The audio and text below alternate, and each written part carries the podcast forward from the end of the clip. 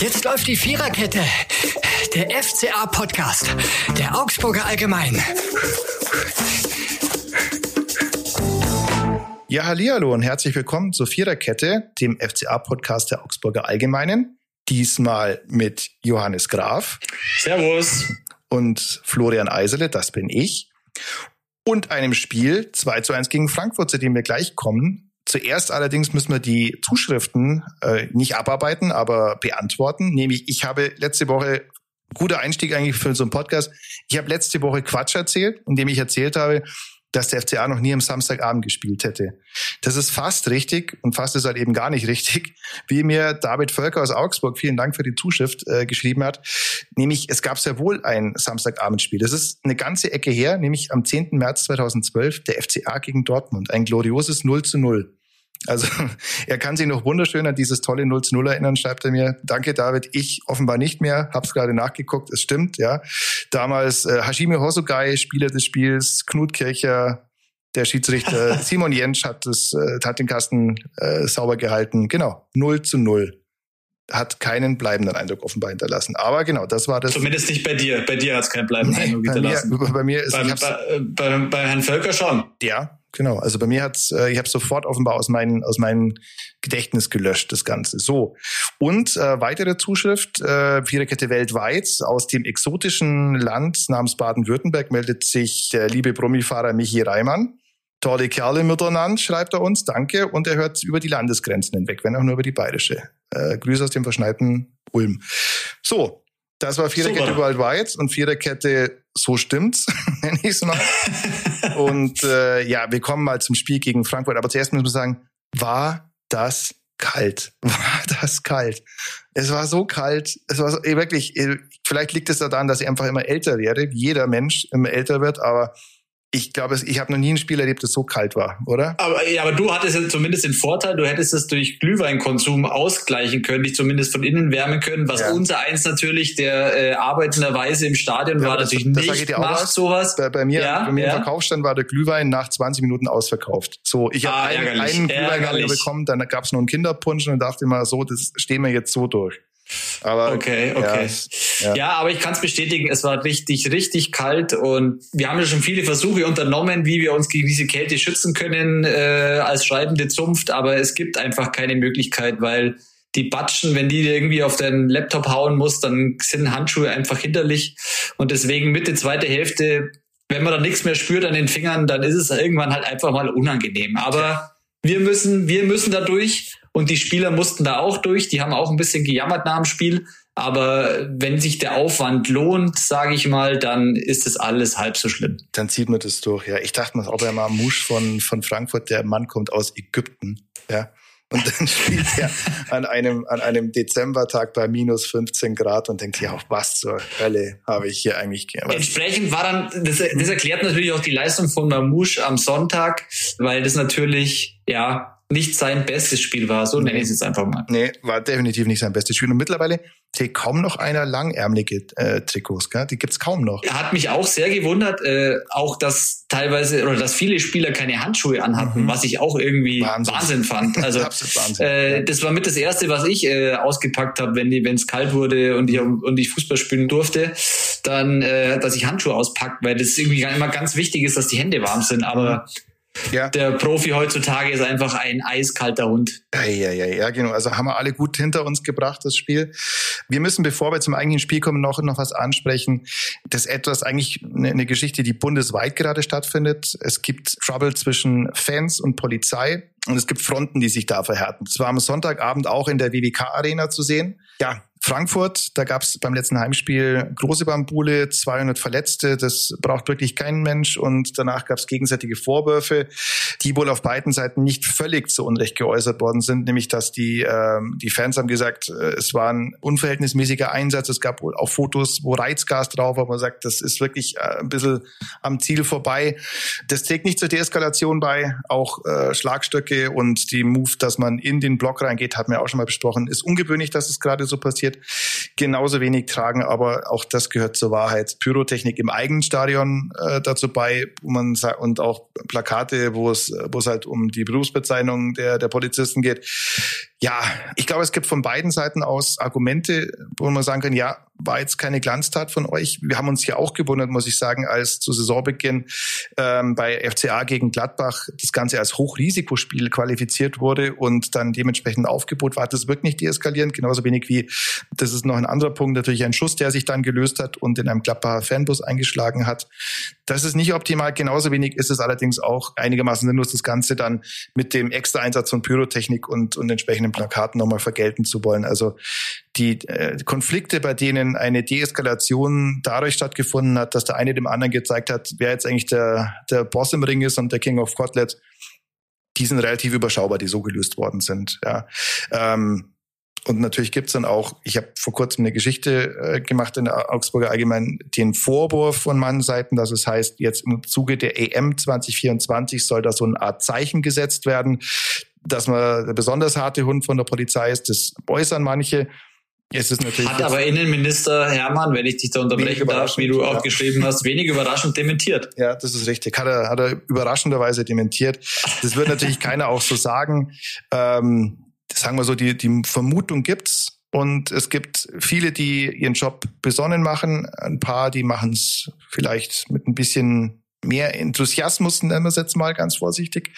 Aber es wird auch nichts besser, wenn man, wie von Seiten organisierten Fanszene in Augsburg, was waren es, ich glaube 10 oder 11 Pyrofackeln in der zweiten Hälfte durchballert. Abgesehen davon kostet das Ding einfach was, ne? Also, ja. Ja, es eigentlich gibt ja diese Vereinbarung, diese stillschweigende Vereinbarung, dass man das nicht in eigenen Stadion macht. Aber ich glaube, inzwischen ist die Situation wieder so verfahren. Es kommt ja auch immer wieder irgendwie, also immer wieder kommt das alles hoch, dass jetzt momentan dem aktiven Fankern das relativ egal ist und man zündet, wo es nur geht. Also ja, schwierig, dieses Problem zu lösen. Extrem schwierig. Ja, es geht halt, denke ich, über Deeskalation und das ist von beiden Seiten zu stemmen, diese Deeskalation. Das heißt, von Polizeiseite die Verhältnismäßigkeit wahrt. Wir können da natürlich in großen Teilen nur das berichten, was jeweils, ich nenne es mal Konfliktparteien sagen, ja. Aber natürlich ist das keine Einbahnstraße. Das muss man auch ganz klar so formulieren. So. Ja, das war dieses. Wir hoffen, dass das, weil es gibt ja auch kein Gewaltproblem generellerweise in deutschen Stadien, das muss man auch mal sagen. Ja, also, nein, das ist ja immer das, was da immer ganz schnell von Raudis und Krawallen und Gewalt und sonstigen, davon ist man ja relativ weit immer entfernt. Das ärgert mich immer so ein bisschen, dass die Politik da relativ schnell mit der verbalen Keule um sich schlägt, was eigentlich gar nicht stimmt. Aber harmlos ist es auch nicht alles. Also ich glaube, das Problem liegt irgendwo dazwischen und ja, aber bisher ist es einfach nicht gelöst worden, muss man auch sagen. Mhm, genau, und es wird nicht besser, indem beide jetzt den starken Max markieren. Jetzt kommen wir zu was Erfreulichem, kommen wir zum Spiel. Das Fazit erstmal. Gehen wir einfach mal ganz chronologisch hin. Ich finde bei Frankfurt übrigens, das ist jetzt so eine Nerd-Geschichte, aber wer bei Frankfurt, finde ich, der mitbeste Spieler ist, der hat gefehlt, Skhiri, der einfach ein Bombenkicker ist. Und ich glaube, das hat ihnen schon richtig wehgetan. Das ist diese viel zitierte Holding Six, die man in der Vorstadt weiter östlich von uns aus gerne hätte. Vielleicht auch auf höherem Niveau als Skhiri, wobei Skhiri ein relativ hohes Niveau hat. Aber der hat ihm, glaube ich, richtig wehgetan, dass er zum ersten Mal in der Saison nicht spielen konnte. Ich glaube, das ist auch ein Grund, warum Köln momentan relativ schlecht dasteht, weil einfach der Spieler im Sommer den Verein gewechselt hat. Und deswegen gebe ich dir absolut recht, finde ich auch. Der hat der Mannschaft gefehlt.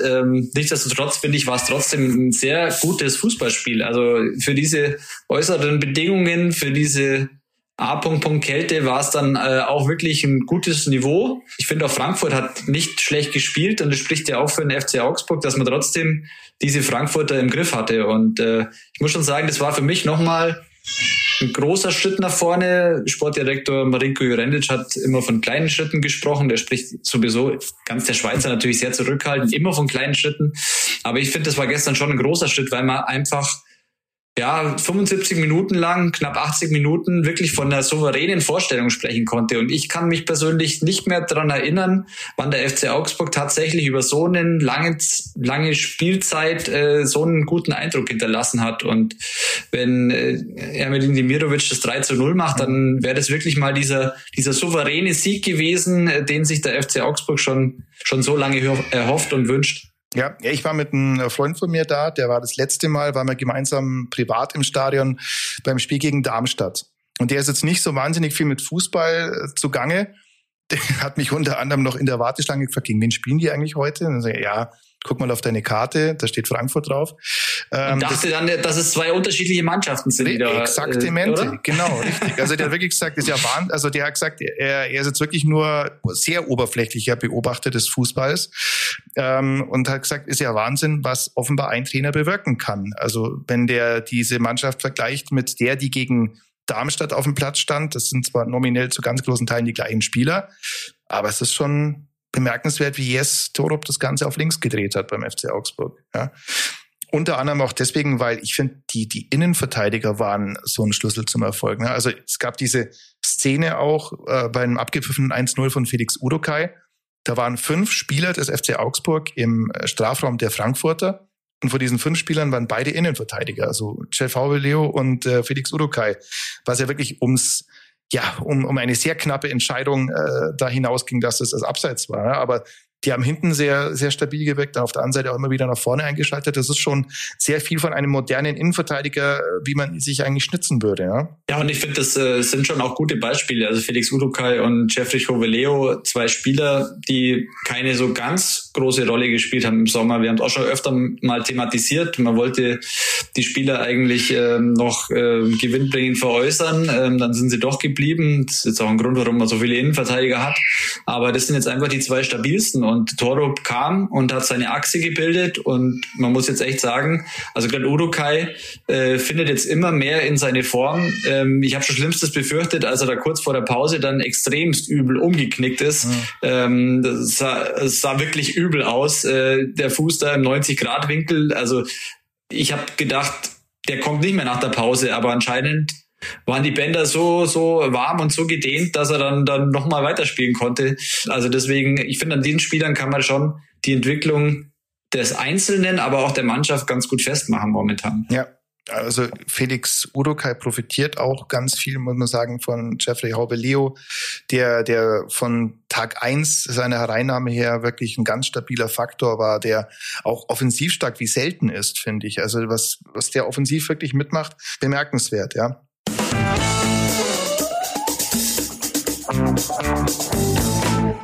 Jetzt sind wir bei der Kategorie der Mann des Spiels. Und da könnte man meinen, dass wir eine der beiden vorhergenannten Innenverteidiger verwenden dafür, Felix Uduokhai oder Jeffrey Gouweleeuw. Dem ist nicht so, denn es ist Frederik Jensen aus meiner Sicht. Irgendwie ein Spieler, den man nie so richtig beim FC Augsburg auf dem Schirm hat, aber der doch irgendwie immer da ist und der immer viel mit Verletzungen zu kämpfen hatte und man eigentlich nie so richtig wissen konnte, auch weil er einfach so wenig gespielt hat, was für ein Niveau er hat, welches Potenzial er hat, was er eigentlich so drauf hat. Und interessanterweise, seitdem Thorup da ist, ist es ein Spieler, der immer spielt, der gut spielt und der am Sonntag auch wirklich ein ganz wichtiger Faktor für diesen Sieg war. Und wir konnten dann nach dem Spiel auch mit Freddy Jensen sprechen und er hat dann wirklich so ein bisschen aus dem berühmt-berüchtigten Nähkästchen geplaudert und dass für ihn seit Sommer irgendwie alles anders ist. Da ist er Vater geworden, seitdem hat er ein kleines Töchterchen. Und für ihn war anscheinend ganz wichtig, dass er nicht mehr 24 Stunden am Tag drüber nachdenkt, wie er auf dem Fußballplatz eine bessere Leistung zeigt, wie er gesund bleibt, sondern dass er jetzt einfach wesentlich freier im Kopf ist und abschalten kann. Und wenn er nach Hause kommt, sich um sein Töchterchen kümmert, kennen wir auch alles, Windeln wechseln etc. Da ist man ganz schnell auf ganz anderen Gedanken. Das erdet und ganz massiv, das ist gar brutal. Mhm. Und dann deswegen ist anscheinend jetzt auch die Möglichkeit da, dass er einfach besser Fußball spielt. Ja, kennt jeder, glaube ich, der selber so Zwerge zu Hause hat, dass die Prioritäten nochmal ganz schön anders sortiert werden. Wenn man so einen kleinen Menschen hat, der ganz andere Bedürfnisse hat, als man selber dachte, die wichtig sind. Ja, aber das kann ja auch helfen, sagen wir mal, die die Prioritäten ein bisschen, sagen wir, vernünftigerweise zu ordnen. Ne? Stichwort Selbstbestimmtheit, ja, die gibt man natürlich dann ab. Oh ja. Oh ja. Oh ja, das tut man. Ja, genau, aber das scheint Freddy Jensen gut getan zu haben. Vorlagen-Freddy, wie ich ihn ja nenne. Im Eishockey hatte er übrigens das 2:0 auch verbucht als Vorlage. Da kam der vorletzte Pass von ihm. Und wie wir wissen, ja, der Finne tendiert zum Eishackeln. Freddy Jensen, auch sehr guter Eishockeyspieler, gab ja mal die Einheit der Panther mit den FCA-Spielern. Da waren Thomas Kubik, glaube ich, genau, und Freddy Jensen dabei. Ja, deswegen, für ihn persönlich als alten Eishackel-Fan hat er wahrscheinlich wieder eine neue Vorlage, aber Freddy Jensen wirklich extrem guter Move, nicht nur wegen des Tors, auch, ja, jetzt macht er eigentlich das, was alle Trainer bislang gesagt haben, dass er kann. Ja? Also mit Enno Maaßen, ja, der ganz großer Fan von ihm war, aber auch andere Spieler oder andere Trainer, die nicht nur seine Polyvalenz, seine Vielseitigkeit gerühmt haben, sondern einfach, es ist ein ganz cleverer Spieler und er ist ja auch ganz, ich glaube, er kennt Situationen einfach richtig gut. Ne? Also zum Beispiel, wenn er sieht, dass Philipp Max, was das eine oder andere Mal der Fall war, ein bisschen struggelt bei der Ballannahme, dann ist Freddy Jensen da. Und ich bin mir jetzt nicht ganz sicher, dass dass das abgepfiffene Tor von Felix Uduokhai so zustande gekommen ist. Ohne das jetzt aber hundertprozentig. Aber es gab mehr. Nein, weil Gouweleeuw da die Flanke geschlagen hat, stimmt, und der stand im Abseits. Also das war ein bisschen anders, die Entstehung. Mhm. Aber ich würde jetzt gar nicht an Philipps Max Schwäche festmachen, sondern tatsächlich war es so, dass Jensen das vorgelebt hat, wie der FC Augsburg am Sonntag aufgetreten ist. Und zwar permanent den Gegner genervt hat, gestört hat, angelaufen ist, gepresst hat. Und das auch über einen sehr langen Zeitraum. Und sie haben nicht immer ganz vorne angegriffen, aber sie haben das so hinbekommen, dass sie kompakt gestanden sind und das wirklich immer, je nachdem, wo gerade der Ballbesitz der Frankfurter war, dass sie die immer wieder unter Druck setzen konnten. Und ich finde, Freddy Jensen hat das wirklich vorgelebt. Mhm. Ja, übrigens, das muss ich auch noch sagen, also Pfiffe gegen Philipp Max fand ich voll Panne. Braucht kein Mensch. Ja. Ich wüsste auch gar nicht, warum, ehrlich gesagt. Ja. Also das war, sondern es war ja eher so, dass der FC Augsburg irgendwie immer verhindert hat, dass er den Verein wechselt und dann ja dem Spieler, ja, ich weiß gar nicht, warum sie gepfiffen haben, ganz ehrlich. Also ich wüsste jetzt nicht, was sich Philipp Max beim FC Augsburg zu Schulden hat kommen lassen. Ja, ist mir auch ein Rätsel, aber ja, das wissen die gepfiffen haben. Ja. Zumindest haben sie bei Alfred Bogerson geklatscht. Da sind wir doch, war doch ein super Übergang. Ja, genau. Finbo war nochmal in der WWK-Arena. Ja. Wie war es mit Finbo? Du hast nach dem Spiel noch das Vergnügen gehabt, abseits des Alltagsstresses, sage ich mal, abseits des Produktionsstresses, noch einen Kurs mit ihm quatschen zu können. Er kommt, glaube ich, sehr entspannt rüber gerade, oder? Absolut, aber das war der ja schon immer. Ich finde, er ist ein unglaublich smarter Typ, spricht, glaube ich, 7 Sprachen und also er ist ja wirklich ein total sympathischer Kerl. Ich könnte mir vorstellen, wenn er nicht immer verletzt gewesen wäre, dann wäre das ein super Stürmer beim FC Augsburg gewesen. Wer weiß dann wiederum, ob er beim FC Augsburg gespielt hätte, wenn er nicht verletzungsfrei oder wenn er verletzungsfrei geblieben wäre. Das eine bedingt ja irgendwie das andere. Aber nö, es war ein super Gespräch. Er spielt ja inzwischen in Belgien bei Eupen. Ein Erstligist, wusste ich auch nicht, jetzt weiß ich's. Noch Erstligist. Und zwar, sein Trainer ist Florian Kohfeldt, früher beim SV Werder Bremen. Warum es noch ein Erstligist ist? Das interpretierst du jetzt schon wieder rein. Ja. Ja, ich weiß, Florian Kohfeldt ist dein absoluter Lieblingsthema. Sensationell. Also, das ist wirklich sensationell. Wo ich echt sagen, es gibt so Trainer, wo ich sage, unfassbar, dass die noch einen Job kriegen. Aber, ist ja okay. Freut mich für Florian Kohfeldt, dass da Lohn und Brot weiterhin im Hause Kohfeldt da ist. Ja, ein bisschen überraschend tut's mich schon, aber ja, jetzt wenig überraschend steht Eupen im Tabellenkeller, aber ich habe dich unterbrochen, tut mir leid. Ja, nein, aber es war ein sehr nettes Gespräch und Alfred Bogerson hat dann gemeint, er geht jetzt noch ein kleines Gläschen Rotwein trinken mit seinen ehemaligen Kollegen und der Anlass hat ja gepasst nach dem Sieg. Mhm. Was trinkt der Skandinavier? Gut, er trinkt erstmal alles.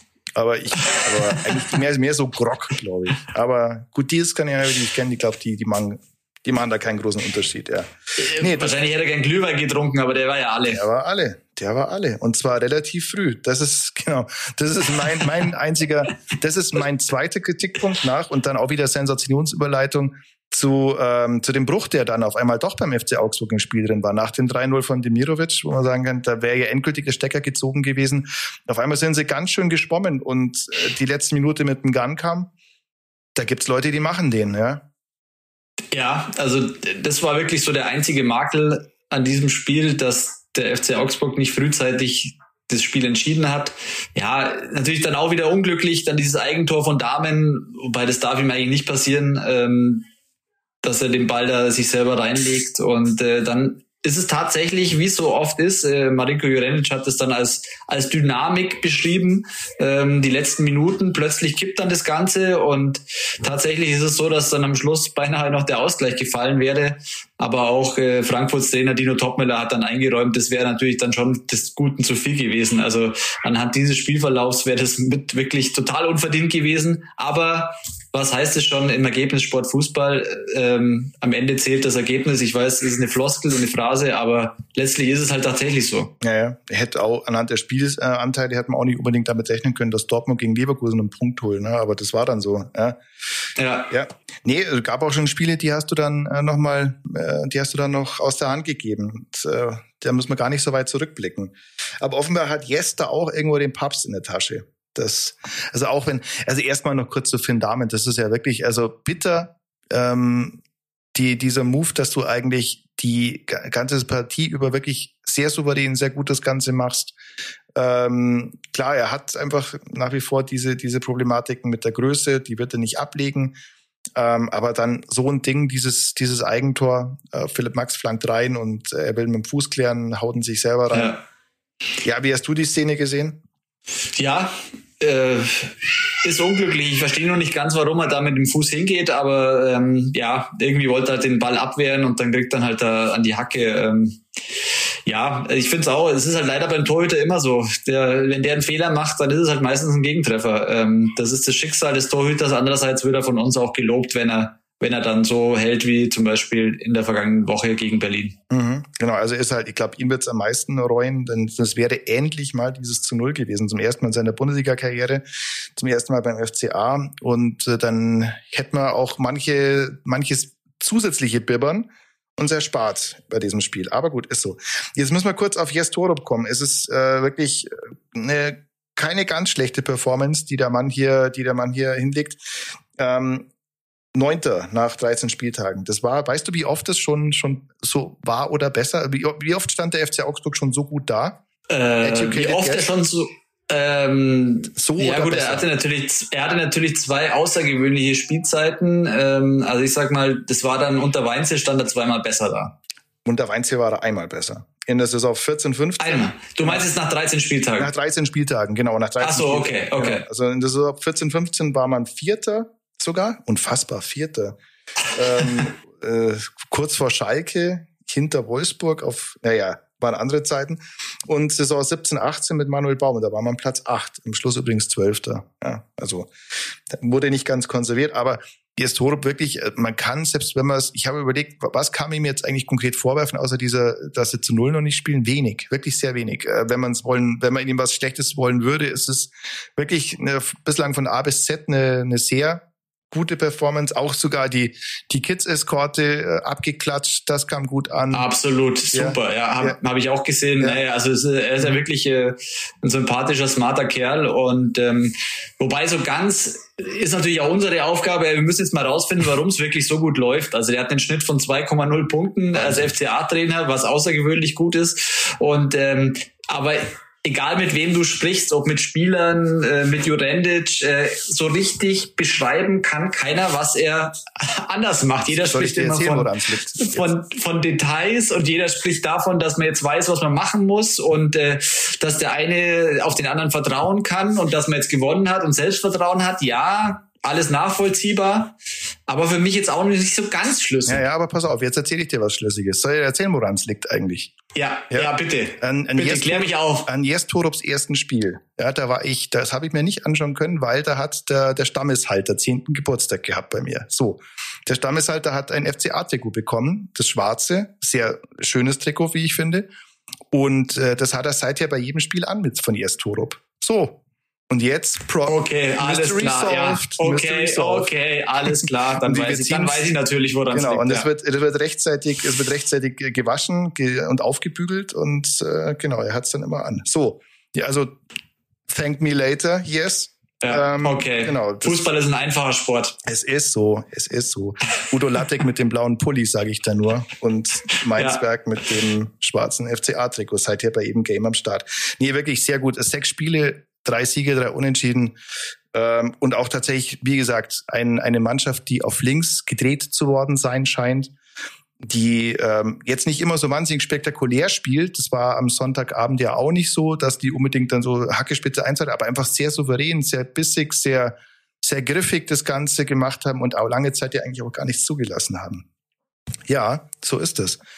Kann gerne so weitergehen und gibt eine gute Stimmung für die Mitglieder, nicht Jahreshauptmitgliederversammlung, die am Dienstagabend stattfindet. Wir nehmen das Ganze übrigens auf. Wir sind natürlich ein bisschen später dran, ist klar, am Montagabend. Das heißt, kann sein, dass ihr das schon hört, nach der Mitgliederversammlung, die bestimmt eine dufte Stimmung hatte oder haben wird, je nachdem, wann ihr das hört. Da gibt es schon andere Mitgliederversammlungen. Letztes Jahr zum Beispiel war es nach dem Bochum-Spiel 0-1, dieses ganz schlimme Spiel, ja. Und wer nicht da sein kann, aber nichts verpassen will, dem empfehle ich natürlich unseren Live-Ticker. Wir haben auch einen Live-Ticker von der Mitgliederversammlung des FC Augsburg. Und dann sind wir mal gespannt, was da so passiert. Aber hallo, ja genau, mal gucken.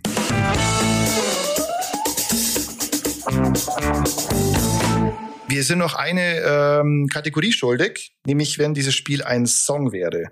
Da gab es auch Vorschläge aus der Community, die ich Cold as Ice von Foreigner ablehnen musste, weil der Song schon auf der Playlist ist, die ich aus anderen Gründen Madonna Frozen ablehnen leider musste. Letztlich ist es geworden Baby It's Cold Outside. Und zwar nicht in der Version von Frank Sinatra, sondern ich bin ein großer Fan des Tigers von Tom Jones. I really can't stay. But baby, it's cold outside. I've got to go away. Oh, baby, it's cold outside. Deswegen Baby, it's cold outside. Also cold outside in der WWK-Arena sozusagen.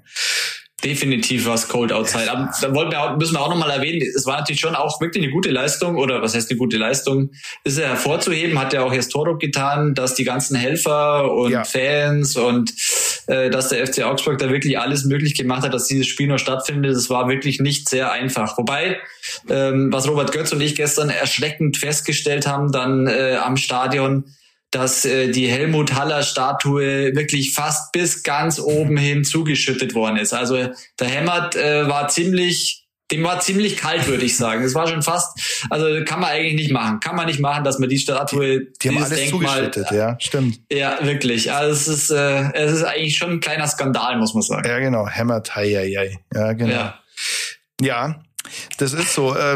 Aber ansonsten, genau, es war nicht nur die Schneemassen, sondern war tatsächlich auch die Dachlawinen, ne, die dazu geführt haben, dass es echt sehr gefährlich geworden wäre. Das war ja eigentlich auch der Grund, warum der andere Verein weiter östlich nicht spielen konnte am Samstag. Wegen der Dachlawinen, die tatsächlich, glaube ich, sehr unangenehm sind, wenn die aus, weiß ich nicht, 10, 20 Metern Höhe auf einen runterkommen. Aber auch da wurde das Stadion doch abgeräumt, hat man richtig hergeschüttet. Auch da muss man sagen, aktive Fanszene. Da ist drauf Verlass, ist es ja auch viel Gutes. Also, die machen sehr viel Gutes, darf man nicht vergessen. Man darf aber auch sagen, und so erwachsen darf die aktive Fanszene auch sein, sich diese Kritik zu Herzen zu nehmen zu dürfen. Man darf aber auch sagen, Leute, mit der Aktion habt ihr auch irgendwie wenig Positives wirklich gewonnen. Ja? Mit den, weiß nicht, waren es 10 oder 11 Pyros, ich weiß nicht, aber ja, genau. Da nochmal drauf zurückzukommen. Sonst aber merci und Top-Leistung, vielen Dank dafür. Gibt's noch was zu sagen für die nächsten Tage? Das nächste Spiel, also genau, die Mitgliederversammlung ist noch, das nächste Spiel ist dann Bremen, genau. Ja. Auch immer was geboten. Ja. Und dann ist auch schon Dortmund und dann Stuttgart. Und dann ist das Jahr wieder vorbei. Ja, naja, also ich finde, Bremen wäre jetzt nochmal eine Gelegenheit, schön nachzulegen, 1 Punkt, 3 Punkte und dann können wir uns so richtig schön auf 2 Spiele gegen Top-Mannschaften freuen und momentan, so wie der FC Augsburg drauf ist, wie gefestigt er sich präsentiert. Da kann man uns dann wirklich drauf freuen. Dortmund zu Hause war immer ein schönes Spiel. Außer teilweise wirklich 0-0 damals am Samstag. Außer dieses 0-0 irgendwann 2012, an das sich ein gewisser Florian Eisele nicht mehr erinnern konnte, aus welchen Gründen auch immer. Ja, total. Da freuen wir uns drauf. Ja. Und dann nochmal das baden-württembergische, bayerisch-schwäbische Derby zum Abschluss, kurz vor Heiligabend. 20.30 Uhr. Ja. Oh, wird bestimmt auch kuschelig warm. Aber ja, können wir uns darauf freuen auf jeden Fall. Ja, da kann man hoffen, dass der Stuttgarter, es findet ja im Schwabenland statt, genügend Glühwein irgendwo gebunkert hat. Ja, so, das soll es für dieses Mal gewesen sein. Vielen Dank fürs Durchhören dieser Ausgabe. Seid weiterhin so fleißig, seid weiterhin so auch kritisch, wenn wir Quatsch erzählen, gerne, ja. Schreibt uns, wo und wie ihr es hört. So solltet ihr das aus so exotischen Orten wie Ulm hören, zum Beispiel. Und ansonsten sagt es gerne weiter, bewertet uns weiterhin und abonniert, so ihr es denn noch nicht getan habt, ganz dringend. So, dann sage ich vielen Dank, lieber Johannes. Danke auch, war wie immer mir ein Vergnügen. Ja, und dann hören wir uns die nächste Woche. Vielen Dank. Ciao, ciao. Ciao. Das war die Viererkette, der FCA-Podcast der Augsburger Allgemeinen.